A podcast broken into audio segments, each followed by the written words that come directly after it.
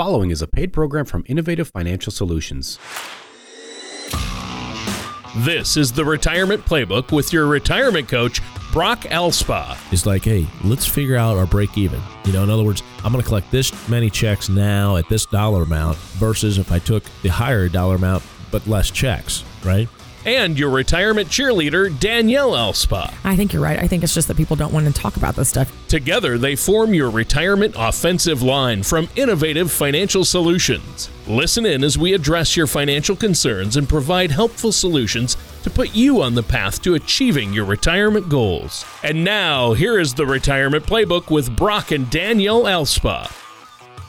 Good morning, Southeast Missouri, and wherever you may be listening. This is the Retirement Playbook with Brock Elspaw, brought to you by Innovative Financial Solutions. We are the retirement people, and we're here with you every Saturday, and we've got a great show lined up for you today. And I'm here again with our co-host Tony Shore. Good morning, Tony. How are you? Good morning, Brock Elspaw. I'm doing great. Great to be here with you today. I'm excited about this show. Uh, I know you've got a good one prepared for us, and I've had a great week. You know, the weather's gotten better, uh, Yes. a little bit better, so that's good news. And I've been able to get outside a little bit, which always helps. And other than that, I have been pretty busy. How about you? What have you been up to?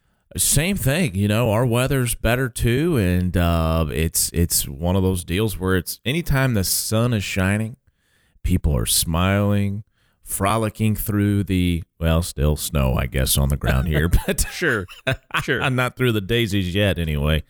But uh, yeah, no, doing great, doing great. Thanks for asking. Hey, listen, folks, go to my website. It's loaded with great information. If you need any kind of uh, information on retirement planning, investing, and those kinds of things, it's theinnovativeteam.com. Theinnovativeteam.com. Uh, you can put, download our retirement income toolkit. You could actually order my book, uh, The Last Paycheck How to Build Sustainable Retirement Income and Keep Those Paychecks Coming In. So uh, it's available on Amazon, but you can also access it through our website. Um, and so, Social Security, if you've got questions about Social Security income, I mean, really, folks, anything related to retirement, that is a great resource for you. It's, it's the innovativeteam.com. If you want to take stuff a step further here, okay, we can just give us a call. Okay, 573 332 7855. I'm located right here in Cape Girardeau, and uh, we'll be glad to, to help you out. All right, Tony, you ready to get into the material today? I am. What are we talking about? Well, we're going to talk about a very timely subject. Uh, are you ready for tax season? Ah. And I know the thought of taxes for Tony. Some people either get excited because they know they've taken out more than they needed to and they're getting ready to get their quote unquote bonus check as far as their refund from the government.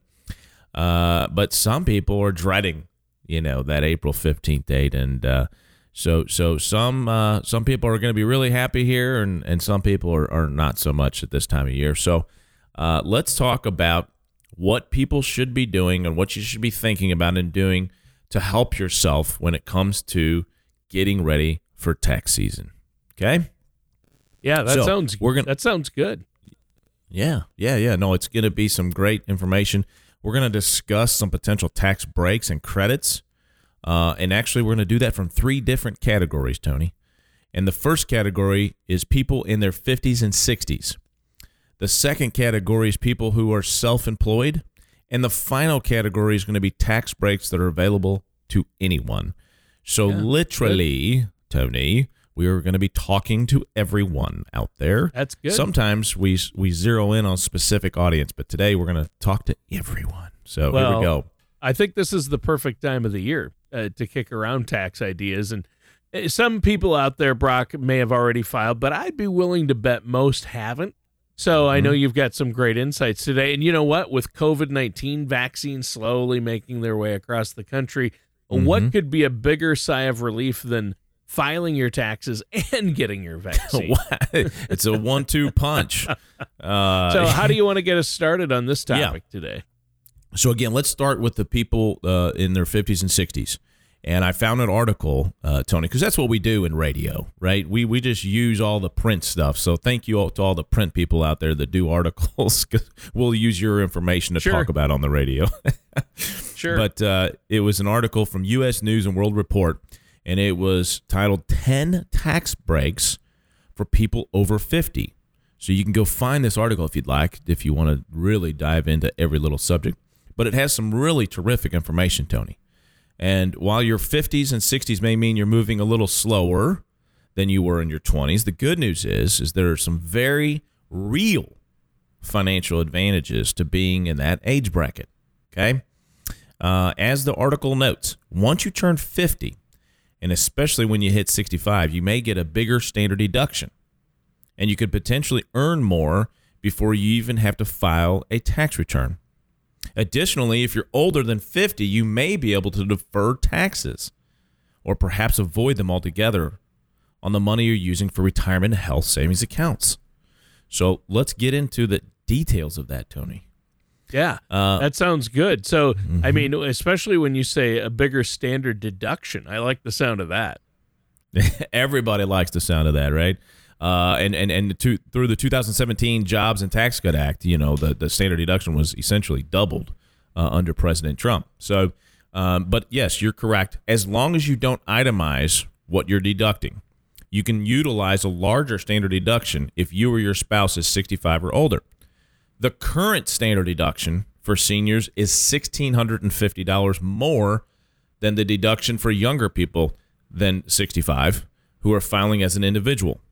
So married couples can bump their standard deduction by $1,300 if one spouse is at least 65 years old and 2600 so you double the 1300 if both spouses are over uh, 60 or excuse me 65 or older okay? Um, so that's something that i don't think a lot of people knew about tony you know as far as that being there for uh, an additional deduction Right. Yeah, that's that's an interesting one. So, uh, you also mentioned maybe a larger filing threshold. Tell us more about that. Sure, sure. Yeah, no problem. So those that are 65 or older can have a gross income of as much as $14,050 before they have to file a tax return for 2020. Okay? That's 1650 more than younger workers. So if you make less than that 15,050, you may not have to file a tax return at all. For married couples, the threshold is 27,500 if Tony both spouses are 65 or older. And it's 26,100 if at least one person is 65 or older. So I know there's a little there's a lot of numbers there folks and it can be confusing, but you need to know what these numbers are because you may not have to file a tax return and how great is that, right? I will say this, Tony. You should know that even if you're below the filing requirement of these dollar amounts, okay, you may still want to file a tax return so you that you can qualify for potential tax credits or refunds of withheld income taxes. So, for example, if you had an IRA, for example, and you were getting distributions from that and you were withholding taxes, that might be a reason, even if you're under these thresholds, to go ahead and file because then you can get some potential tax credits or refunds back of the taxes you've already been withheld. So, you know, I don't know what an accountant would say about this as far as their feeling on should you just go ahead and file. Um, it seems like to me it'd be really easy not to have to file if you're below these income numbers, but just don't forget about things like that. That's the main point, I think. Right. And that's that's obviously key here. And I don't think I'm breaking any new ground when I say that taxes can be very confusing. I mean, I'm hearing you talk about this, all the rules and requirements. So if you haven't already, you want to work closely with somebody like yourself, a financial services professional, because you have a wealth of experience and insight when it comes to taxes, and you don't have to take on the tax man alone, right? That's right. Look, Tony, taxes are part of life. What are the two things you're going to do in life? you're going to pay taxes and you're going to die at some and point. there's a the- third: eat, eat pizza. uh, uh, taxes, of course, and pizza. course. For me personally, those No. are the three guarantees in and life. you know we share the mutual love of pizza. You know that. I mean. I, it's true. my favorite thing. In fact, real quick, I know I'm sidetracking here, but this week I made an order of pizzas from from New Haven, Connecticut. Okay, because I've heard that that place is one of the best pizza places in the country. So I actually ordered some pizzas. They sent them to me, and I, you know, you, you they're frozen and you dry ice or whatever, and you throw them in. So we threw one in last night. Tony, it was fantastic. It was fantastic. I mean, it was one of those where it was crunchy, but it was it was just it was just unbelievable. I'll have to get the name for you. I can't remember the name of the place. So anyway, that that is available nowadays. It's not just about Domino's and you know Pizza Hut. So I'll have to get you the name of that though. Oh yeah. All right. Yeah, that's uh, we we need to know. Uh, I Yes. need to know. I need to have that now. That's good. And you know, you've talked a lot so far about tax breaks for people who are 65 and older, but I know that there are also tax strategies for people younger than that, right? Yes, sir. Yes, sir. We said we would do that. So here we go. If, uh, for example, you turn 50 years old, the year that you turn 50 years old, you can funnel an extra $1,000 into an IRA. So if you're putting in $6,000, you can now put in $7,000 if you are uh, f- turning 50 this year. Okay. Or you're at least 50. Okay. And, and I make a big point of saying this year, Tony, because uh, you don't have to wait. So, say your birthday's in August, okay, and you've got a 401k and you're putting money in and you want to put some of this catch up contribution in there, you don't have to wait till August, okay? It's the year that you turn 50, okay? Uh, uh, so, so a worker in their 50s, by the way, who's in the 24% tax bracket, who maxes out an IRA, could save about $1,700 on their tax bill by putting that money in the traditional IRA. Now, what I would encourage you to do, because that additional monies, okay, what we call the catch up contribution, it's allowing you to catch up because maybe you haven't saved enough prior to age 50 for your retirement, uh, is that look at the Roth IRA. Okay, so you don't get that deduction and you wouldn't save that money right now on your current tax bill. But again, that money then grows tax free, and everybody knows how much of a proponent I am of Roth IRAs. Okay. Um, and so uh, that that additional catch up contribution is also available in the 401k in the amount of $6,500. So you can defer 19,500, 19,500 in a 401k. Okay. Now, for a lot of people, you know, that's maybe unrealistic. But if it's not, just know in the year you turn 50, you can put an additional $6,500 in that 401k. So now we're talking Wow. about 20, yeah, $26,000 per year that you could be putting in a 401k. And again, if your employer offers it, you could do that in a Roth 401k. Okay, so think about that compounding effect, Tony, of $26,000 going into a 401k, compounding over 20, 30 years, and it's all tax free. The contribution and the gain that that person put in. So it's a very powerful tool that I would encourage everyone to look at. Okay. Well, that's a good point. And I think filing for taxes it can obviously be a source of anxiety for a lot of people, uh, and self-employed especially. And there's something to be said for having money just taken out of your paycheck, and that's a luxury though that uh, most self-employed people don't have. So, Right. what are some of the options that self-employed people have when it comes to tax deductions? Yeah. So the good news is there are plenty uh, of good and potential options. We got to be careful about what we say here uh, because, you know, just from a compliance standpoint, you need, let's address this now, you need to talk to your tax advisor. So we're giving you ideas, folks. You understand that's what this show is all about to help you in your life and help you in your planning. Okay. But you need to talk to a tax advisor too about all of these things just to make sure that they apply to you. And uh, so, so I did find an article, Tony, Investopedia, Investopedia, excuse me, uh, 15 tax deductions and benefits for the self-employed. Now, we're not going to go through all 15. You can go to Investopedia and, and find this article, um, but we're going to hit some highlights here. Okay. For example, if you're self-employed, your internet and phone bills are a good place to start. Whether or not you claim a home office on your deductions, you can claim the business portion of your phone and internet cost. So obviously that one applies to someone that doesn't have a, an official. Maybe you've got a side business, um, and maybe you work somewhere, but you also have a side business. Well, guess what? You have a a, a, a legitimate claim to deducting some of those costs that are dedicated to your work. Okay. And, and, and don't take that for granted because it may only seem like a hundred dollars here and there, but it all adds up. Okay.